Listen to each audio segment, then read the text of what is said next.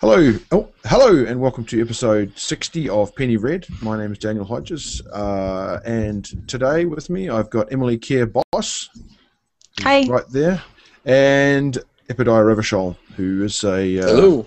has been a feature of the show the last uh, last month or so. Took a couple of weeks off, but is uh, is back. So, what have you been guys been up to in the meantime? Emily, we heard from you last on episode 40, 44, um, which was in uh, just before Christmas there. So, what's been going on for you? And then we'll get to uh, maybe PAX East.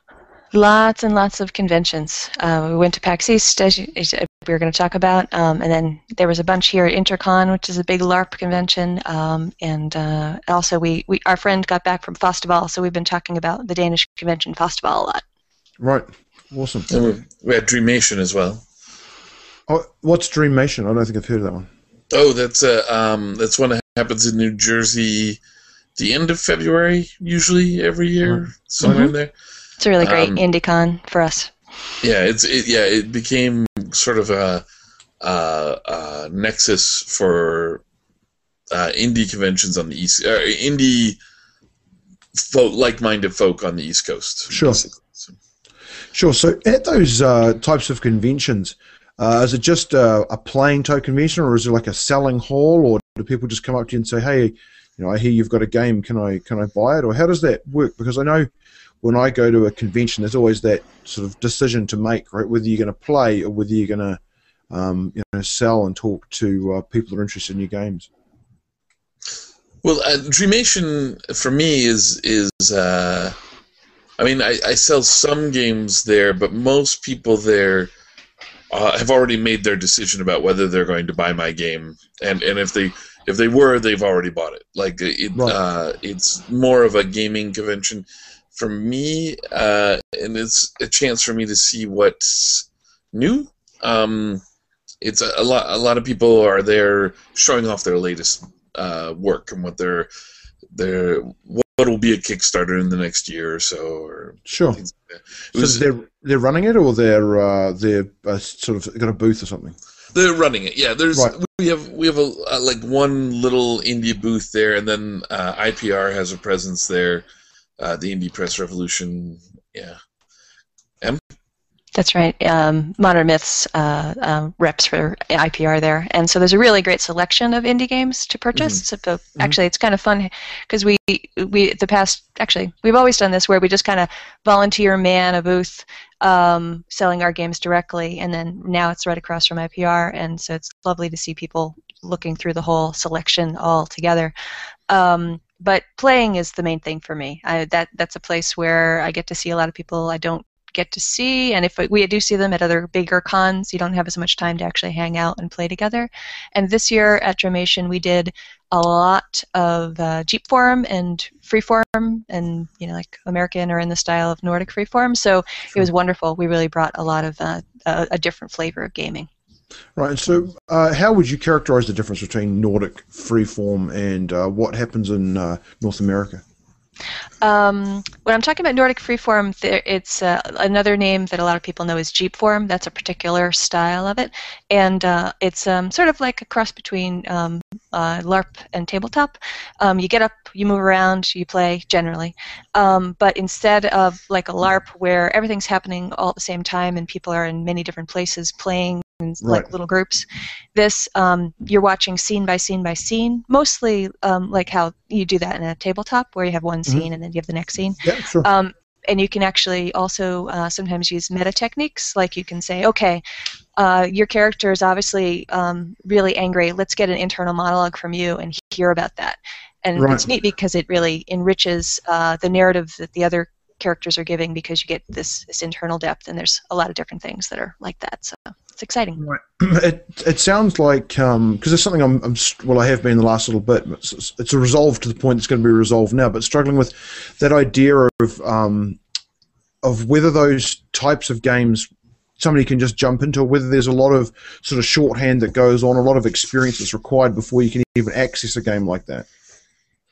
Um, I've found that it's actually a little bit easier um, because um, there's a lot of processes that go on when you're sitting down at a table. If you have a more uh, mechanically complex game, that uh, that you have to sort of interpret into play. Uh, but at least for me, and from what I've seen for some folks, if you just I tell someone, okay, this is the character that you're playing, and we're going to give you this direction for what you're doing in this scene.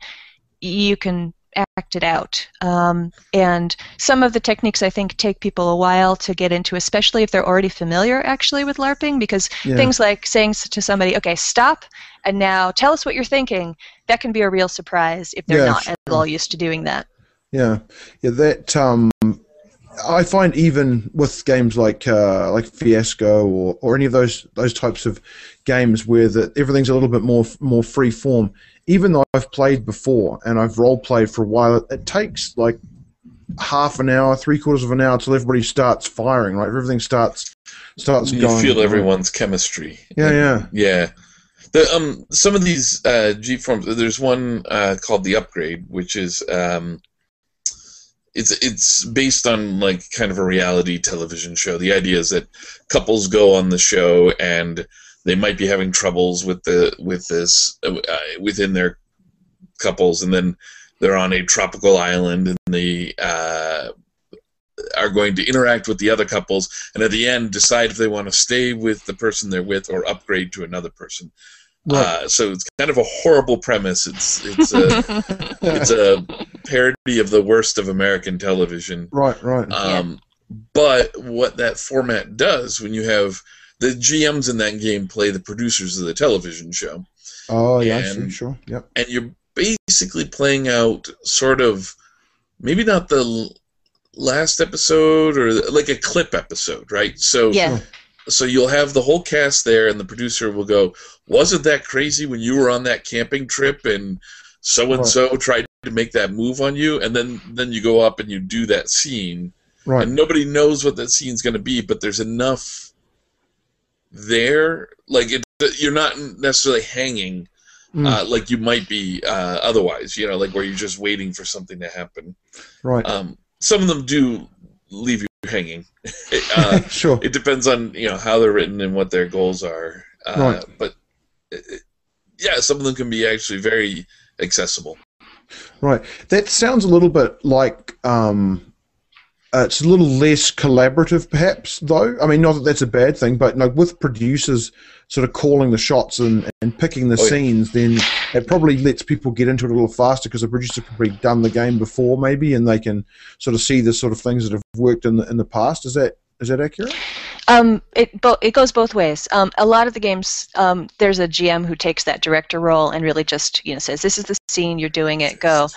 Uh, um, but it actually, uh, the producers in Upgrade is a great example of how it actually retains the collaborative nature because every so often you could call a full producers meeting where all the players who are playing their characters um, now become writers and producers for the show. Right. And so they, uh, you just have this bullshit session where you say, okay, so we're not hearing enough from Danny. Let, what can we do? What to spice it up so that Right, it's more right. interesting?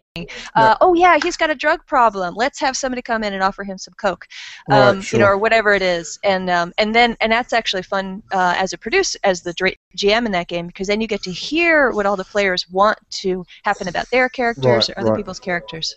Right. Right. And and so how long does do those sort of games take generally? Some of them are quite short, just a couple of hours to play.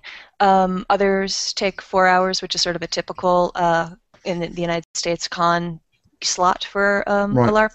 Um, and uh, I've, uh, some games take longer; they can take the full day to play. Right.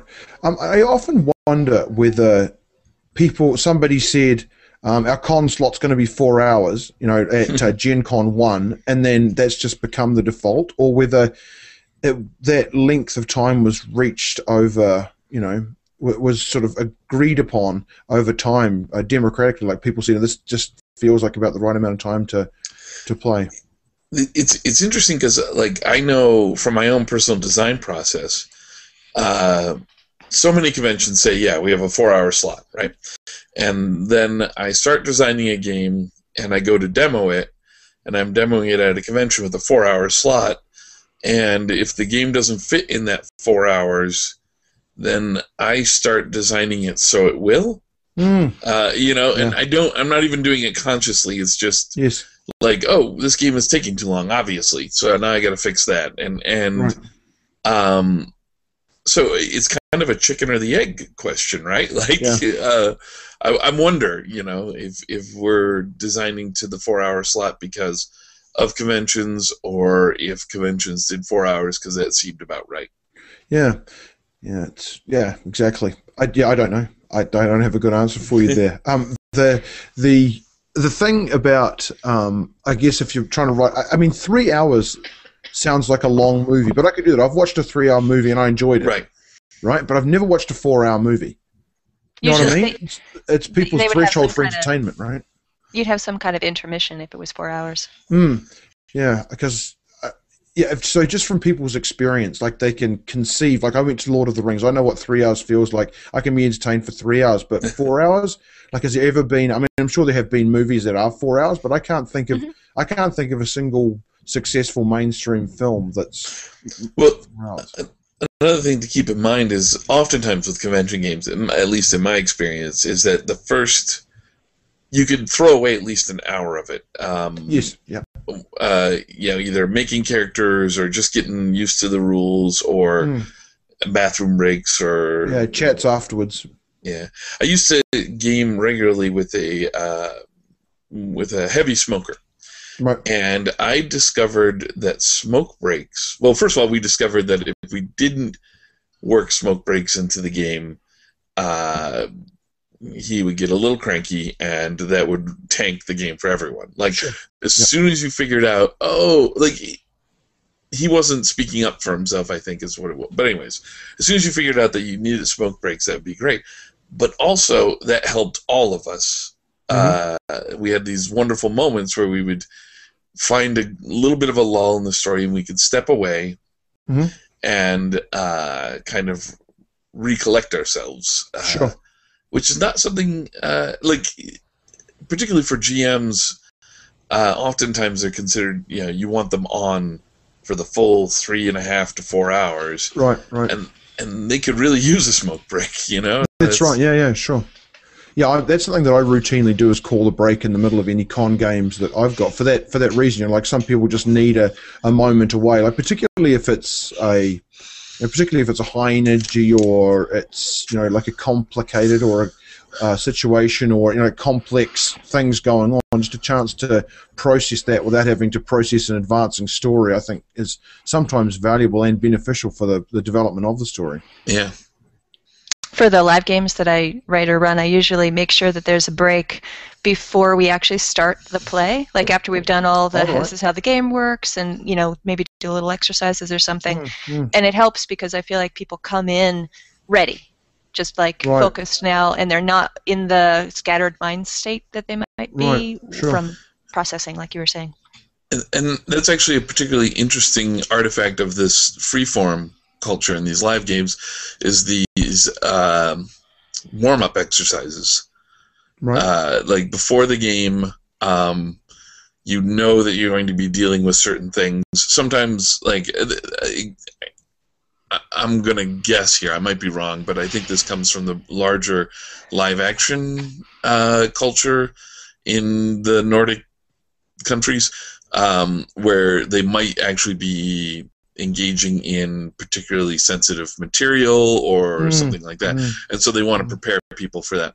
But even with the the free form, with a, just a four hour game or a three hour game, you might have um, some sort of warm up exercise to not not just in the improv acting sort of sense, but also just to get used to what you're going to engage with in the game, which is Yeah. interesting. It's something that. Uh, we don't quite have with our tabletop that would be kind of neat to make. Yeah, sure. Uh, do you think that that's like you say because of the material, like North American games don't, you know, don't get in general don't get into those sort of more emotionally charged scenarios or um, scenarios that demand more from the players uh, outside their comfort zone? Is it like a we don't want to push someone there? I think the overall gaming culture is more oriented on um, uh, like stress release and fun.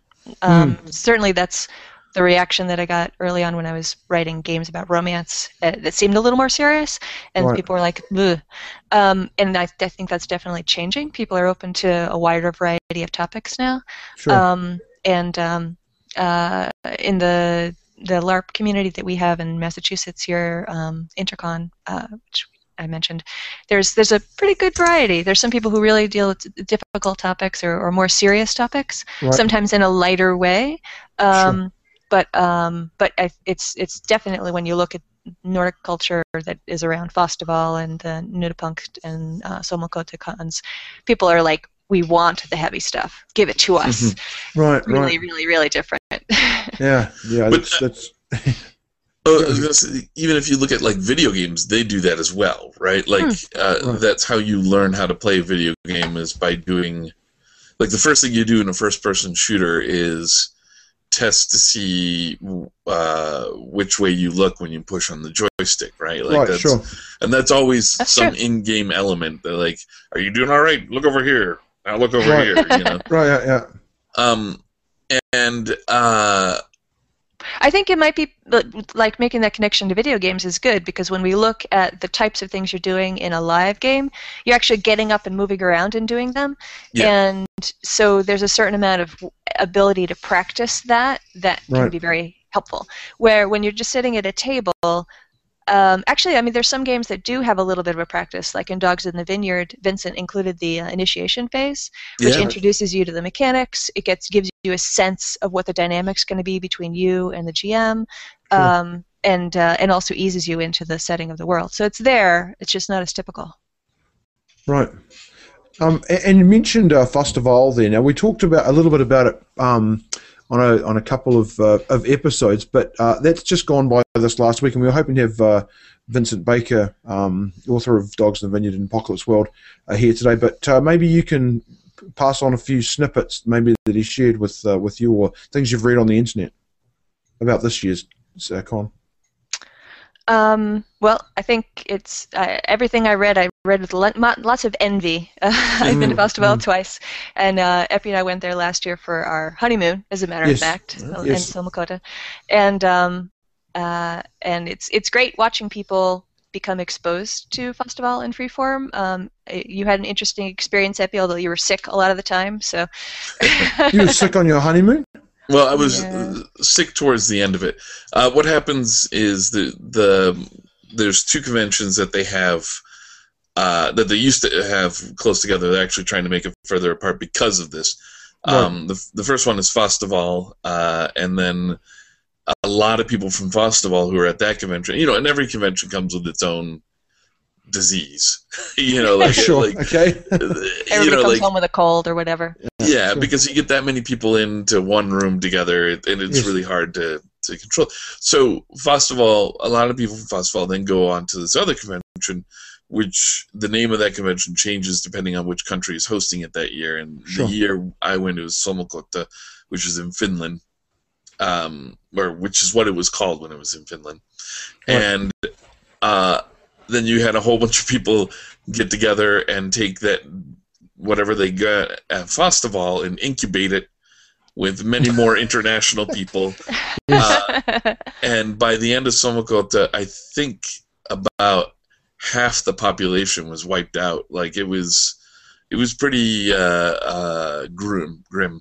Uh, we were there. Jason Morningstar, who did Fiasco and whatnot, Yeah. he was there too, and he was laid low. I, I really should. I, I'm not going to necessarily go through and name all the names of the people who were uh, put under, but I was gone. I was halfway through that convention.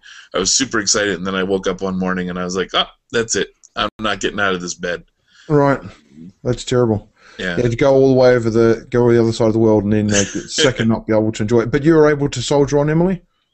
Oh yes, actually, um, which I attribute to eating, drinking lots of elderflower drink. I don't know if it's true or not, but it's supposed to be a remedy against flu, the flu, which I didn't Yeah, know sure. at the time. But I don't drink alcohol, so that's Right. what I just kept drinking and drinking and drinking. Right. And right. I, I did get sick a little bit, but just just for a day, and it was Yeah, yeah. not nearly as bad as everybody else. So I don't Right. know.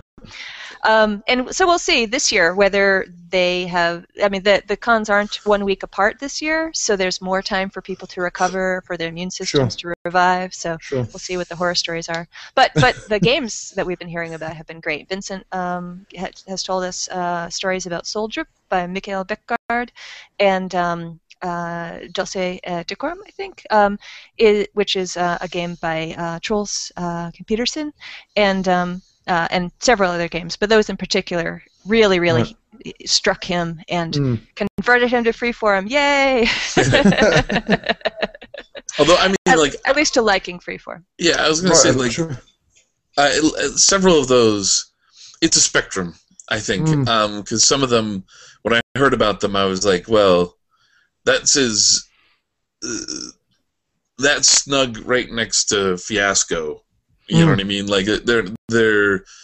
Uh, it's just one step closer to the to the freeform side than than what some of our more freeformy tabletop stuff is. Sure. I think I think that uh, um, uh, it, it was it was something I think we talked about in the previous one where we we got there, and uh, in our experience, since we were standing up and acting things out, we're like, oh, so this is live action, right? Because that's Sure. that's what we understand live action to be. Sure. Uh, and they kept saying, no, it's pen and paper, even though uh, many of the games you'd never see pen or paper anywhere. You Sure. know? Right. Yeah. uh, and because to them it's not live action until you put a costume on, right? oh, is it right? Okay. Sure. or something like that. But I, like I managed to kind of uh, like the main thing was, and I nobody was saying this. This is something I, I kind of discerned myself. So if I'm wrong, I'm the only one responsible for it. Uh, but the the difference I saw, and it was a very useful difference to me, was that uh, what they considered pen and paper or tabletop or whatever, uh, which included this free form, but also included D and D and blah blah blah. Um, those were games where you could say, "Oh, uh, stop. Let's talk about what our characters are doing," or let's, you know, you could engage what we call the, I guess, the meta. You could, you could Mhm. uh, whereas live form, uh, it was socially awkward to do that. Yeah, like Right. you could do that in the case of emergencies. Right. Uh, like, oh, I just broke my ankle. Can we stop the game for a moment? no, uh, you must then- play on. yeah. Incorporate well, your character. you say that, but Let us be entertained by your pain. I suspect that that's happened in, in some live form somewhere. Right. Like somebody Yep. broke their ankle and they thought they'd be all badass and just play a character with a broken ankle. Yeah, I- uh, I'm actually for any LARPs that I play or organize or organize in the future. I'm actually going to make sure that we explicitly tell everyone that if you physically injure yourself, you have to tell an organizer right then. Right, It doesn't right. matter to me. I've actually seen this happen and ap- didn't know till afterwards, and now it's really, really important to me because the, playing a game is not as important as people's safety and health. Yeah. Yeah. Period. Anyway, go ahead. There's a, an announcement from OSHA or whatever it's called, and Yeah, yeah. play safe, kids. Play safe. Yeah. if you get hurt, Yep, tell a you're not allowed. You're not allowed to not say. That's all there is to it. Safety first. Yeah. So, um, so. So, uh, can I say something about one of the games uh, that, that I mentioned? Yeah, sure. Um, uh, Dulce, uh, um, Vincent was telling us a story about it last night, Oh, and yeah. something that's really interesting about that it's it's a game that's set in um, uh, is it World War One, Epi, or World Yeah. War Two? World, World War War One. Particularly, and uh, so it's dealing with soldiers in the trenches, Hmm. and um, and it's a very structured game, and there's cards that actually give you some information about the background um, and that you're supposed to bring in. Um, uh, one, you know, uh, Vincent's card that he got was about um, poison gas. sure. Um, so he, in his, in when the the scene focused on his character, that was an element that was brought in.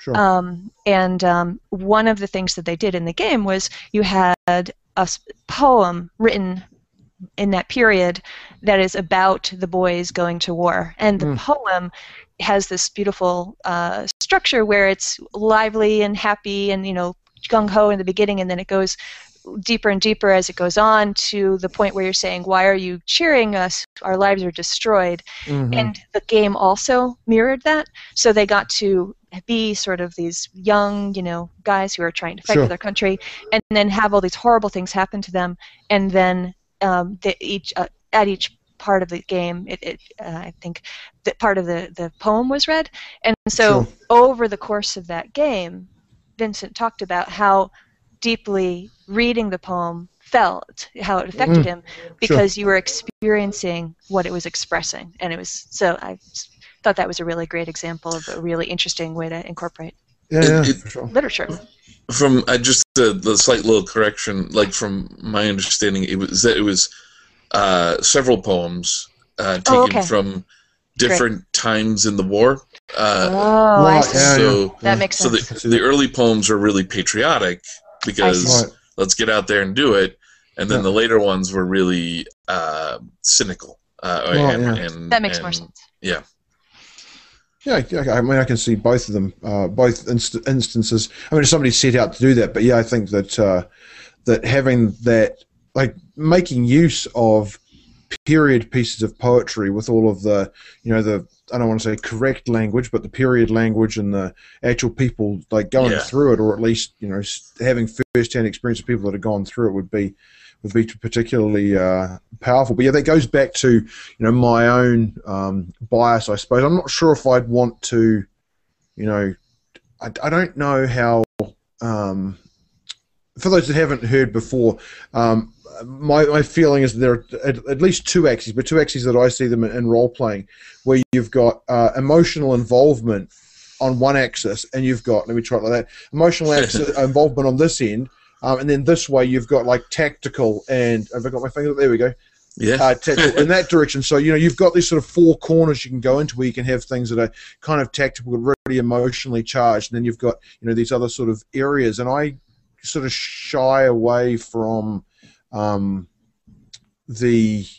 I wouldn't go so far as to say I shy away from emotional involvement per se, but um, of you know really getting into a story um, to the point where I'm inhabiting the character and experiencing all of those types of, of things because that's not that's not for me at least how I enjoy my entertainment. And when I guess the end of Right. the day that, that's what it is. And I guess people's um, and uh, it may have something to do with comfort. It may have something to do with you know like I don't really want to be sad about the war.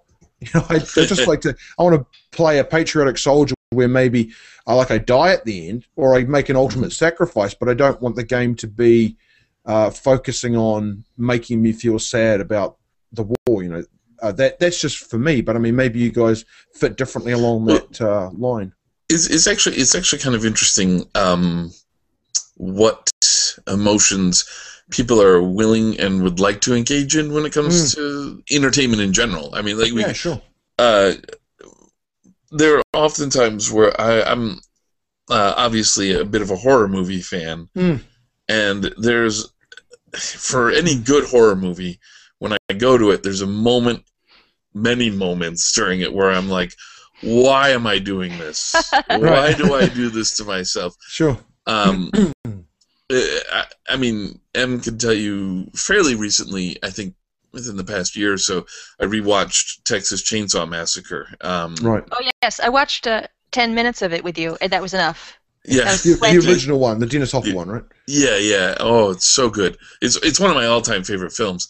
Right. But leading up to it, I had I had like stress nightmares, like not not nightmares about a Texas Chainsaw Massacre, but just and then like sitting down to watch it. Uh, I was watching it with Vincent Baker, um, who had never seen it before. Just sitting down to watch it, I was starting to really stress out because I knew. Before you even watch the movie, you're like fearful. yeah, I mean, I'd That's seen the movie You're before, and I and I knew how Trauma anxiety, pre-trauma Yeah. anxiety. Oh, such a good film because of that. But but the the thing is, is like I I will engage in that and I'll get excited about that and I will do that, right? Uh, but then if you were like, hey, Epi, you you want to go uh, watch Grave of the Fireflies? I don't know if you've ever seen that one, but it's a Yeah. it's an anime about the firebombing of Japan during World War II. Sure. Uh, it is. I saw that one once and went through an entire box of Kleenex crying. Like Mm. it, it is one of the saddest films ever. And you're like, hey, you want to go see that again? I'm. I'd be like, uh, no, Yeah, yeah. I didn't want to see it the first time. Um, but Or both, maybe you're glad to have seen it once, but it's Right. too, Yeah. too much to go through again. yeah. uh, but these are both like very uh, big emotions, right? Like they're both Hmm. you know equally stressful emotions, uh, but I'm repeatedly engaging in one over the other, um, Hmm. and that's interesting. Like it's not really what you would expect, uh, especially since I don't go and watch too many romances, right? Right. Which would be like another strong emotion, but the kind where you would feel, uh, I guess, less plowed over like you do in Texas Chainsaw Massacre. Yeah, yeah. Hey, Epi, speaking of which, um, I see behind Yeah. you on the shelf, uh, growing up there. Could you grab that? Oh, I can't really read it too well. Oh, there it is. there. Okay, there we go. Um, so I just wanted to bring up this is an example of a different kind of freeform that's not as like gut punchy. Um, uh, our friend Anna Westerling from Sweden, she wrote that, and it's basically a, a, a freeform version of um, Sense and Sensibility, the Jane Austen. Nice. Yeah, yeah. Sure, I could get into that. Yeah, and it's um, you know, it, it has its serious side.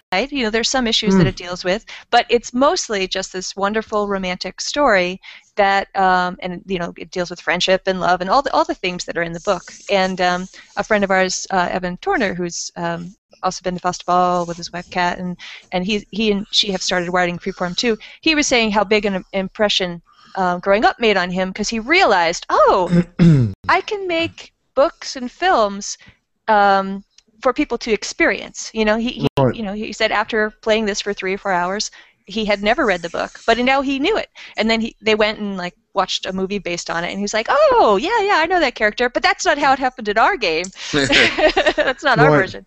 Right. Um, so it's it's interesting that there even this kind of thing is kind of a little new to our community of game like the topics that we would play but it's also fun and engaging and not quite as like emotional hangovery you know yeah, that, I just had a thought. Um, as you were describing Epi, um, the fireflies. Um, I'm sorry, I'm probably mis. I didn't. I don't remember. Grave of the title. Firefly. Okay, and uh, also then the chain, Texas Chainsaw Massacre, um, and then talking about. I'm sorry, I've forgotten the name of that game you were talking about, or the, the Dulce? no, no, no, no, sorry, the the romance game that you just. Oh, the growing up. oh growing up Oh, gro- okay, growing up, yeah. Um, I th- when I think about those sort of two experiences, I wonder whether, like, I could I could totally see myself playing like a like one of those romance type games, um, because I could because I could inhabit a different character doing that more easily, um, and much more disconnected from myself than I could say something about war, like.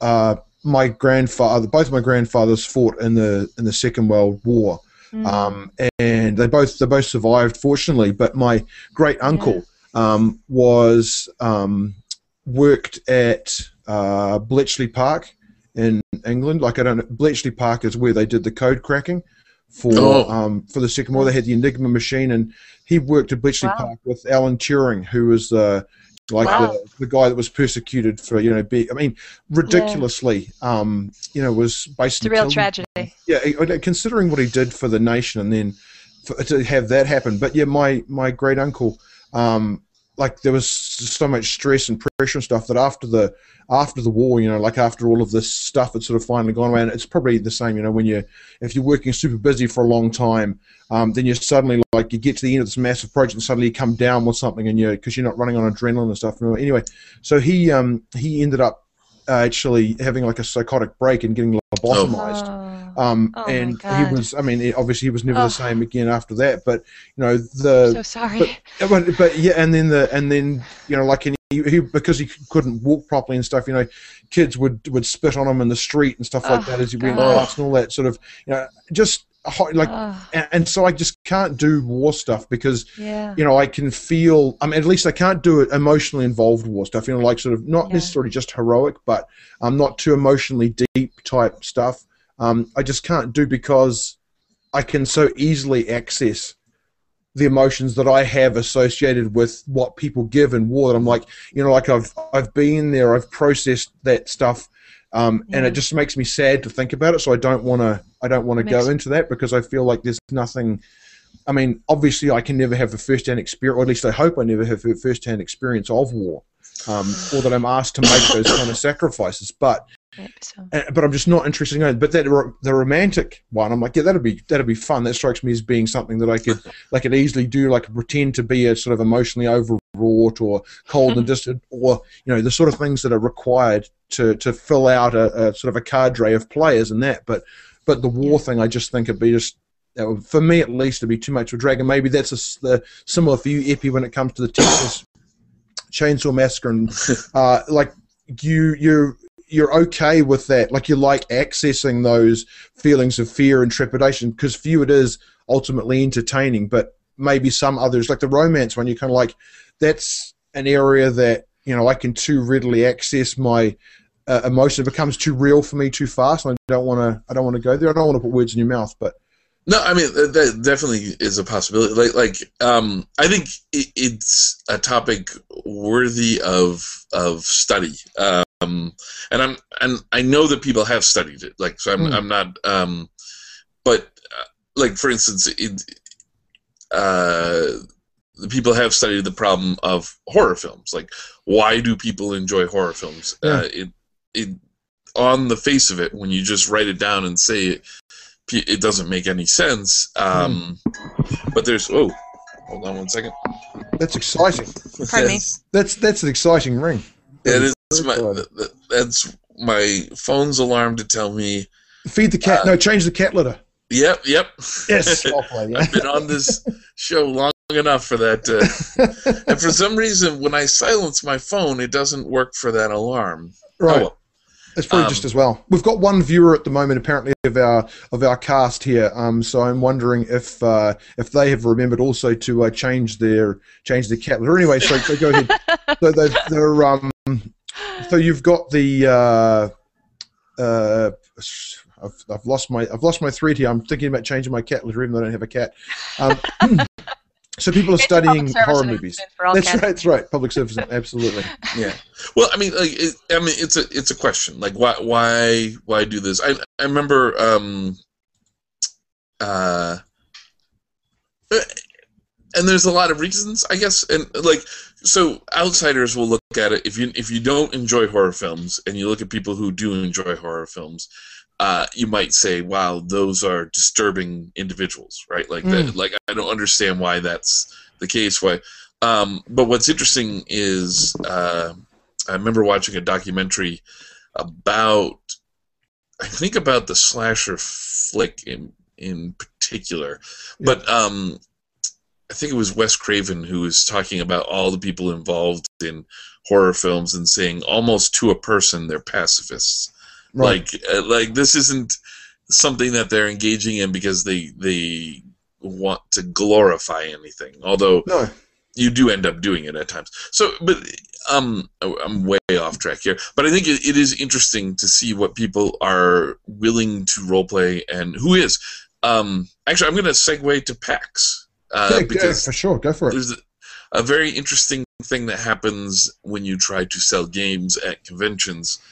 Um, Gen Con uh, is a well established, gargantuan convention. Uh, I don't remember how many people they had last year, uh, but I mean, I've, I've lived in towns that are smaller than Gen Con. you Right, know? yeah, it's like sixty or seventy thousand, right? Something like that, or is it? Yeah. It's, crazy. It is absolutely crazy. And since it's gone to Indianapolis, um, Indianapolis has completely embraced it. Uh, and I, I like I used to live in Wisconsin when it was in Milwaukee, and I was upset that it moved to Indianapolis because it was a little bit further away from me, uh, rather than being closer to everyone else. Right. Um, but uh, it uh, Milwaukee hated Gen Con. Like from from my experience, like you wouldn't if if somebody knew you were from the convention, you walked into their establishment like a restaurant or whatever, you would Right. get just poor service and blah blah.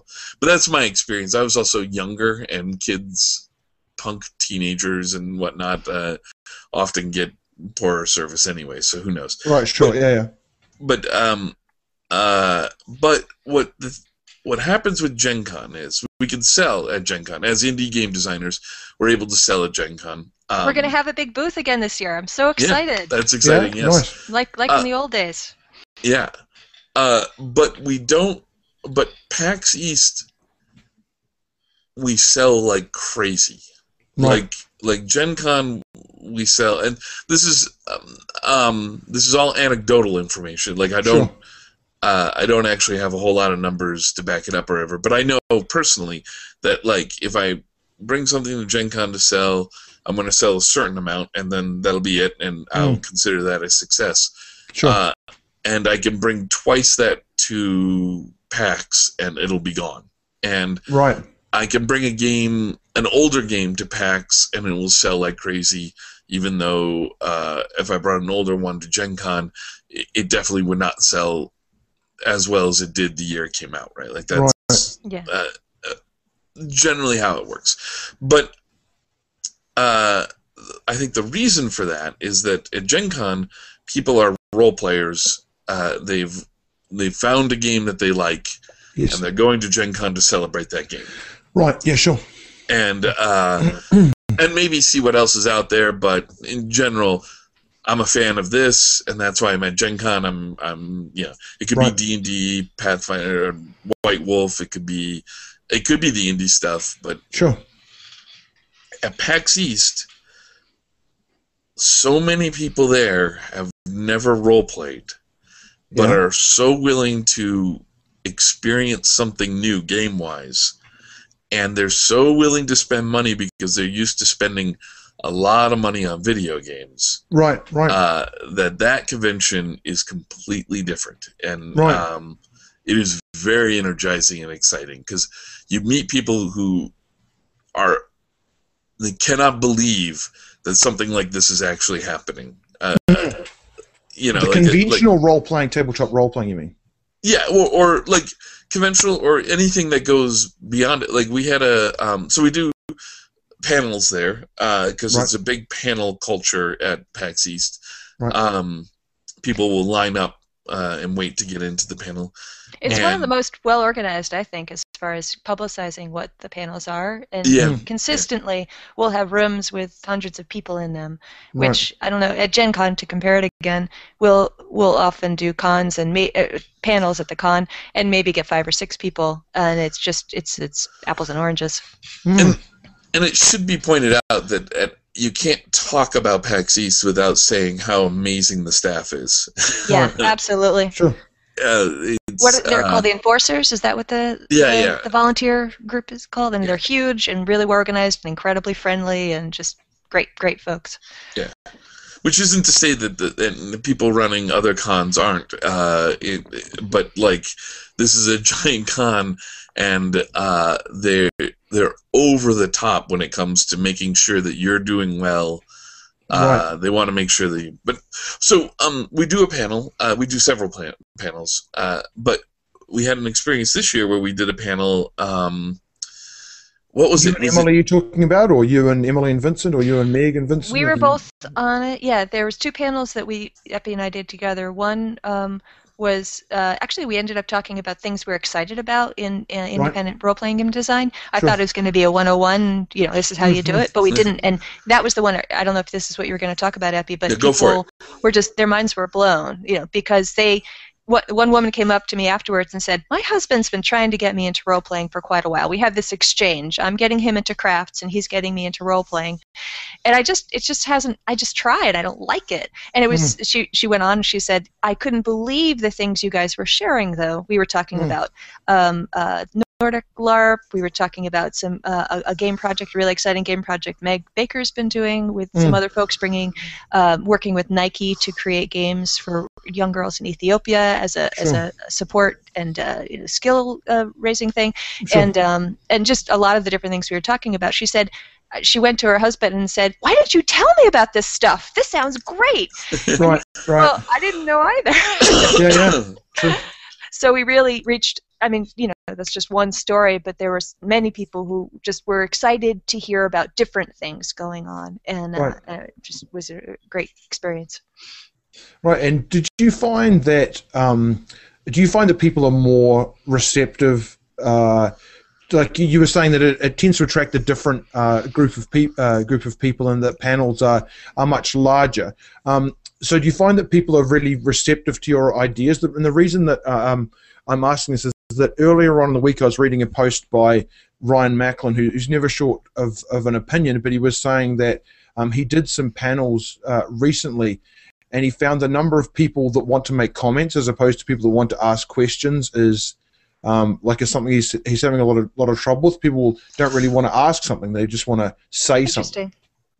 Well, the, like one of the things um, I think I think we do try to structure a little bit more like a discussion. Uh, the, right. So one panel we did uh, that Em just talked about was the um, what's going on in indie game, indie role playing game. What's what's hot and right. Um, and uh, and we just did yeah we just kind of went on and on about the stuff that we liked for a half hour and then invited people to to ask questions and that was i think generally a lot of questions uh, then we yeah. did another one that was um, sex and nonviolence in role-playing games right and it was about how to design uh, those things in a role playing game that can't be resolved like two dudes trying to stab each other with swords, you know? Mm, mm. and um, that one was a little more of a, a discussion group. Like we had, right. We definitely had things to present, and we did present some things. Um, and then uh, there we found out why people were there like who is there to design a game several people were there to because uh, they they actually uh, run campaigns and they want to try and ease the campaigns into a new area or whatever one of which i wish i could recall it's actually a campaign that they do they play and then they post on youtube and they have fans that follow them Right, sure. Which blew my mind. I was like, that was that um, uh, the woman who spoke live? Uh, is that one you were talking about? I think or? that might be right. Yeah, I think. Yeah, she. Uh, there's one coming up on April 20th, and um, I've got. I've, she sent me information about it, and um, I could I can yep. send you that, Daniel, if you want to post a link or whatever. Sure. Well, why don't you, while he's be chatting, why don't you dig it out? We can we can announce it on air here, and then you can send me the particulars. How's that? Okay, sounds good. Uh, and that one, uh, and this is the sort of thing that I actually really liked uh, about the last time I was at PAX East, is that the um, the can-do attitude that everyone has. Um, right. Yeah. So there's no entrenchment there. Like PAX comes from already like it's PAX has only existed for I don't know five years maybe um, something like that. And you know it's the you know from the penny arcade where they're really already digging on indie uh, video games and the idea that anyone can do this right like this right. is that's what the whole, webcomic's about right I the, the webcomics about video games in general yeah. I think and but like the whole do-it-yourself attitude was really big to begin with, um, right. and which is great because you know uh, the younger kids kids these days are really in, enthused with that because they have things that are available to them where they can do stuff all by themselves. Like they yes. can, you can do photography with your phone and you can post it online, and mm. you know, yep. or um, you know the whole cosplay thing where they're making their own costumes and they're doing amazing things that way. So we do this panel and uh, people start asking questions, and this one kid mentions uh, we were talking about. Um, I can't remember exactly what we were talking about. Uh, it might have just been trying to figure out, like, how do you provide information in a game? You know, like as a mm. GM, and and uh, instead of making it so they have to stab a dude to get it, mm. and um, the uh, just like real uh, life, right? Yeah, um, my papers are so bloody; it's terrible. um, so this this kid mentions this game that he wants to do, where everyone is a mad scientist of a different uh, academic field, right? Like, so there were mad paleontologists and mad uh, biologists, I guess, and uh, like the more bizarre, you know, anthropologists, mad anthropologists, mad, right. you know. Um, and so we got to talking about that, and when that panel ended, instead of a bunch of people running up to us to talk to us about our stuff, a bunch of people just swarmed around him. Mm. and they were like, I have are bunch- ideas for you. I want to talk to you about this. And there were a bunch of different groups. People were going up to the pink-haired lady who Yeah, had yeah. her amazing game that she was working on, and there was, and it was great because actually this the room was set up as a workshop style where there were many Right. tables with chairs around them, and Hmm. it, that room itself inspired me next year for us to create some kind of workshop that would be more hands-on, that would be able to help people Right. get into groups and work with one another because the space c- supports it. So why not? And that's that's what they were responding to. Yeah, it's a good idea. Yeah, because I think that I know for myself um, that when I hear people talking about something, I'm kind of like, and then and then this and then this and then this, and that's really it. Really sort of fires up my my imagination more so than I'm capable of doing if I'm just sort of sitting by myself, you know, um, uh, just listening to music and trying to like noodle through something. Like I Right, find my right. ideas flow very freely if it's for somebody else's benefit. For my own, they, they dry up sometimes, right? So. So yeah, that's an interesting idea. That like, uh, but do you think that if everybody came, you wouldn't uh, with that idea in mind, you, that wouldn't necessarily play out? So because everybody would want to say their story, and then Mm. everybody would want to work on their thing. You know what I mean? You And- need some kind of structure. I, and I've I've seen that. Like I totally sympathize with with Ryan uh, Macklin uh, about that because I've seen that happen in at uh, other conventions that we've been to, where um, uh, in particular where we end up. Like I like to get on panels when I can at conventions because it just it, it's a it's a good way to get your voice out. It's a good way to like people then are like, oh, what did what did you make? You know, Mhm. like it, it's you reach a, a larger audience and, and Sure. I, I mean just economically it makes sense to do it. Um, Mhm. But uh, so sometimes you end up on panels like you know what's going wrong with my campaign or you know th- things that you don't necessarily uh, belong on.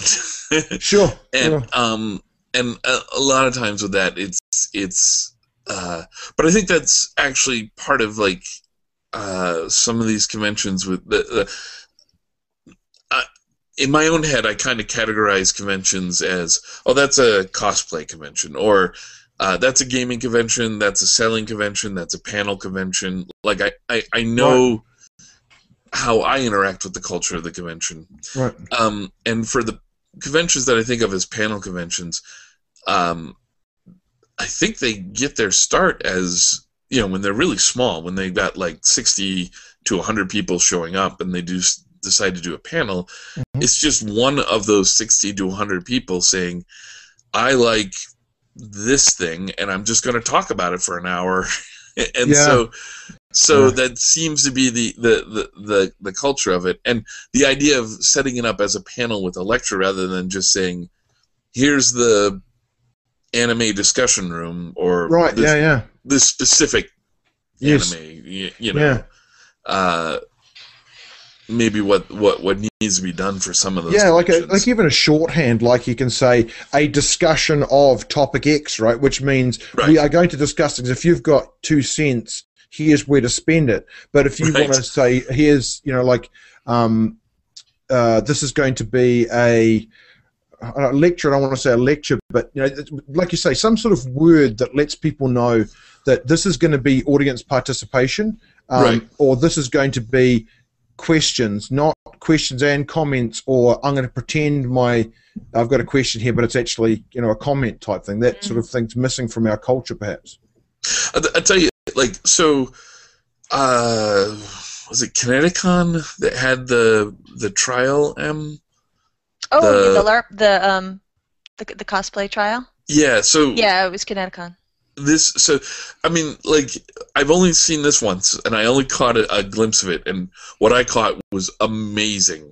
Um, but it was this. Uh, y- you could tell that this was something that somebody did as a laugh one year, maybe three or four or five years ago, and it just was so fun that they kept doing it. What it was was this uh, sort of the it was a cost cosplays people court, people's court, Right. where you would have this trial and you would invite people who came in costume to come up on stage and be their characters held on trial. And the moment we saw that was amazing. This is I can't even. I'm trying to remember exactly what happened, but they were going to put uh, Skeletor on trial. So there's a guy who had this incredible Skeletor costume. Uh, skull mask and everything. Yeah, the skull mask, the blue body paint, mm. like everything. Um, and just as he's about to, to go on trial, it's a 18 or older event they, um, because people could end up saying things, bad things that children shouldn't hear. Um, at the door, uh, they were struggling to get the ID from a man in a full-on Cobra Commander outfit, right. with the with the mirrored face and right, right. Uh, regalia and everything. Mm. Now, Skeletor and Cobra Commander in the cartoons are voiced by the same man, right. who might have been the most evil voice of all cartoons. It was Skeletor, Cobra Commander, and I think Starscream was was also. Uh. Oh, and, and the original Montgomery Burns from The Simpsons. Uh, oh, wow. He passed away early on in The Simpsons uh, right. run, but um, so they had they had uh, Cobra Commander defend Skeletor in the trial. Nice. It was amazing, and at the end, he had convinced the audience that He-Man was a terrorist. uh, he, with this sort of like, I should know what terrorism is, you know, that kind of thing. Oh, right, was, right. Um, what a wonderful thing, you know, and and uh, yeah, and it's just because you gave people a room to play in. You know, mm. that's right. Because oftentimes those costumes that that's it. That's the end of it, right? I get to yeah. wear the costume and I'll pose for photographs, but I'll never actually. Uh, I'll put the clothes on, but I'll never get to you know talk yeah. the walk. You know, or walk there, the talk. Sorry. there are skits that happen. Uh, we've seen this once or twice at oh, a, like yeah. a, more like really cosplay oriented cons, mm-hmm. and it's hard though if you're watching them from outside of the culture because they're impenetrable if you don't know whatever the source material is. Sure. And a lot of times they're younger kids or they have some manga that they love. And so I've watched some of the kit skits and been absolutely baffled. I have no idea what the jokes are. Sometimes right. people laugh and I look around. but somehow the, the, the trial venue was more accessible. You know, like even yeah. if you didn't really understand who somebody was, you could understand what they were being tried for, and there might sure. be another character that they're in contrast with sure. that you do know. So I thought yeah. that was a really good venue for uh, for people who weren't immersed in whatever the culture was of the particular costume. Sure. Okay, well, you, we sort of broached PAX East and then sidled mm. past the content of it, but uh, how'd you get on with uh, Vast and Starlit there, and how'd you get on with your games there, Emily, and and uh, yeah, what's what's the future looking like? Well, I'll, I'll, talk a little bit about Vast and Starlit. Um, crazy good. uh, I'll tell you. So one thing we we we went there and parking was a problem. Uh, I love PAX East. I don't love Boston, and right, uh, and we can we can make that an entire episode if you want. um, no, no, I shouldn't. I shouldn't get so. But um, it's a good city. It's just very hard to drive in. Yeah, right. and, and they have a parking problem. And the first day we arrived, their parking lot was full. Their overflow parking lots were full. Like it was, it was nuts. So we ended up having to walk not a huge distance, but quite a distance with our product, mm-hmm. uh, which has already gotten M and I to start to look into hand trucks and things like that that we're going to start right, yeah. in the future because we're getting old. We can't be. Yeah. So I'm carrying this giant box of uh, 52 Dread, mm. uh, and then we also have a box with uh, 2,000 Vast and Starlit. Right, right. And uh, I'd rather carry the Vast and Starlit. I gotta tell you. Sure. I, actually, M carried the box of 52 Dread half the way too because she tricked me. But um. what you gotta do? Yeah. Uh, the um, yeah, it sold really well. We we sold at the convention itself. I think I sold 108 of the core rule book, and then about 81 to 83 of each supplement. It was, it's interesting because like one supplement sold one more right. uh, than the average, and then one sold one less Wow. I have no idea why. I mean, I know why the core book sold more because I think a lot of people were, well, not a lot, but like several people were like, "Well, I have a dollar here. What book Yeah. would I get?" Yeah. That's right. yeah. Um, But it sold quite well. Uh, people were really excited about it, uh, and uh, um, it's paid for its print run. So now Yeah. I'm I'm super excited about that. yeah, that's Uh, something like you're you're a hundred air. You were saying. yeah, yeah. I'm a hundred air. Uh, and um, yeah, we were just joking about uh, is a way to sell a lot of games and not make very much money. That's Mm, that's uh, yeah. but like so now I'm in this phase where um, people don't run into me that often. So I'm selling it mainly through the mail, and the way to do that is I've got this extra hoop that people have to jump through, where they have to do a doodle. I was going to ask you about your rationale behind that and, and what uh, what what you're hoping um, will come out of it, or whether there's some big sort of project in the works associated with it. Well, it uh, it kind of came down to um, here's the thing. Like this is a little bit of of uh, pop psychology or whatever Epi's observations. Um, if you give if you give people something for free, game wise, Yeah. they probably won't play it. Uh, and yeah. when I say people, I mean Americans. Uh, Obviously, the, well, we can go in. But anyways, the main thing is, uh, they. I don't know if people don't value it. I don't know what causes it to happen. Mm, But mm. if you get it for free, you're like, "Oh, that's great, thank you," and then that's it. That's the exactly, end of yeah. the discussion. yeah, yeah, yeah. Um, so uh, a dollar probably goes a long way, uh, but Mm. I wanted to sort of make sure that there was like one other hoop, one other thing that people had to do. And at first I said, well, you have to meet me in person, right? Right, right.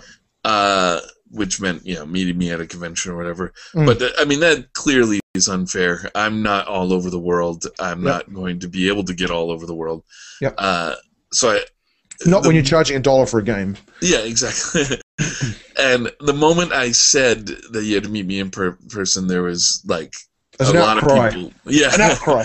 I, I, I, yes, an outcry. And, and um, so I wanted to think of another thing that I would do because I wanted to make it this sort of personal thing.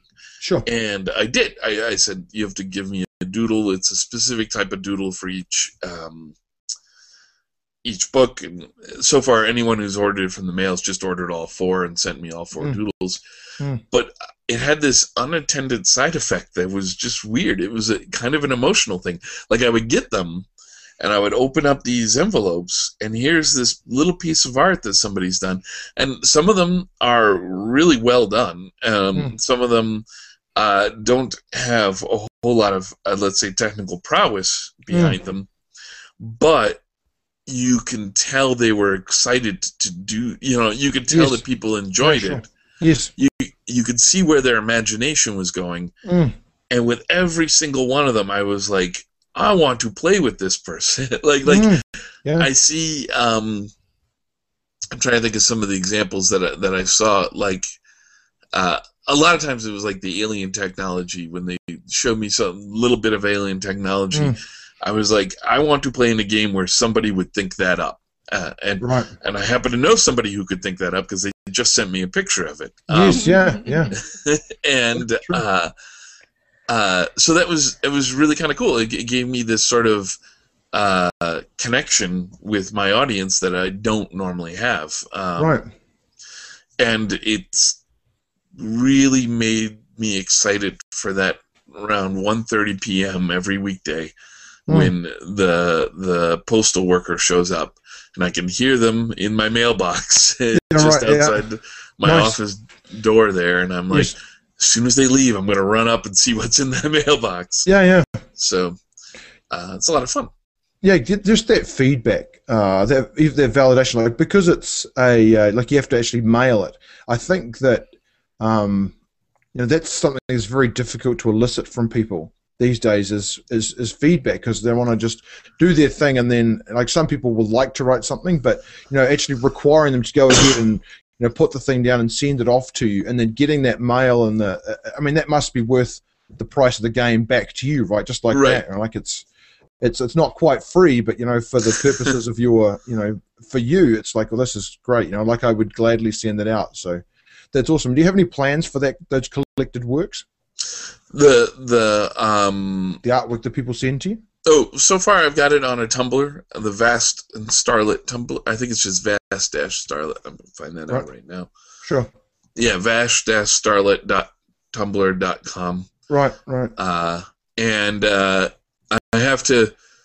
I have a bunch of them that I haven't put up yet. Uh, um, I, I I'm not very good with photography, as it turns out. I don't. Uh, a lot of these can't be scanned um, because they've done some three dimensional interesting thing with it. Like wow, one person um, taped coins, so the payment for the game was taped to the artwork Right. uh, with drawings on the coins, and the coins were like, "Oh, that's those are the two moons over this planet," or right, you know, the- yeah, cool. um, uh, although uh, some of them can be scanned, and I just don't.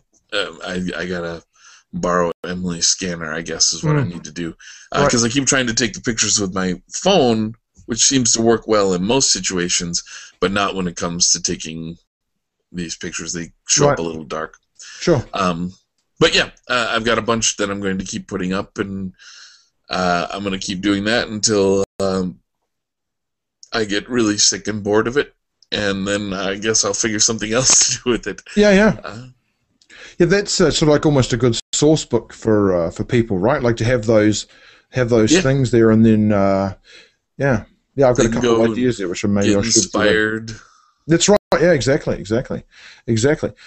Okay, have you got anything uh, else for us there, Emily? We've been going for about an hour now, so maybe we'll save a little bit more talk about nano games for next week, and maybe we can encourage Vincent to come along and talk about uh, his as well. Oh yeah. Sounds good. So, anything else for us, Emily, before we sign off for today? Oh, just you had asked how games were for me at PAX East, and it was really Yes. great. I had a good con too, and uh, it was play? Um, well, no, that I've sold the whole con. That Right, Effie was okay. saying Oh, okay, sure. how some games are about playing and some games are about selling. And um, Dreamation for me this year and Intercon were about playing. Dreamation, we got to I got to run five Jeepforms, which was fantastic, and I learned Sure. so much about GMing and, and Mhm. running these games. And um, uh, and Intercon was great. I got to help do a whole bunch of different wide variety of LARP to freeform, etc. And um, then and sold a few games at those, um, or at Dreamation anyway. But then PAX, all I did was talk with people about through the whole con, mostly Mm. helping out at the booth and you know um, pitching people's games. You know, we had a whole bunch of us at the Indie Bazaar booth, which was a really great experience. And Right. we had these wonderful volunteers who helped us out by by staffing it, and we um, covered their their badge. And we're gonna Mm. definitely do that again and see what more we can do for these guys because they were amazing. Sure. Um, and but then I, I ended up spending um, the game. Oh, here's Epi behind me. Um, oh dear. I was gonna wow, it's that was location, special. Epi. It's, ti- it's time and temp. We've you- got frozen Epidiah there. Oh, that's spooky. There's two of you now. You've been cloned. Oh boy. So, but PAX East was was really wonderful experience of being able to talk to people about my games, and the panels were great because I did one more panel than than Epi did, which was really just talking about um, uh, board games. Oh, now he's gone. Um, and that was a wonderful panel too. That uh, a bunch of folks. I'll, I'll send you a link to that too because Yeah, it's sure. actually there's a link of it on on, on air. Um, and um, but that just it, for me it was really about making connection with people talking to people about their games talking to them about our games and then being able to really have the games be appreciated and picked up by a lot of folks so it was it was it was a great con Excellent. Well, uh, until uh, next week, it's been uh, Epidiah Ravachol, who's in the background there. You can see Emily Care Boss, and uh, so yeah. So tune in next week for some more chatter about something else. And until then, uh, keep talking the walk.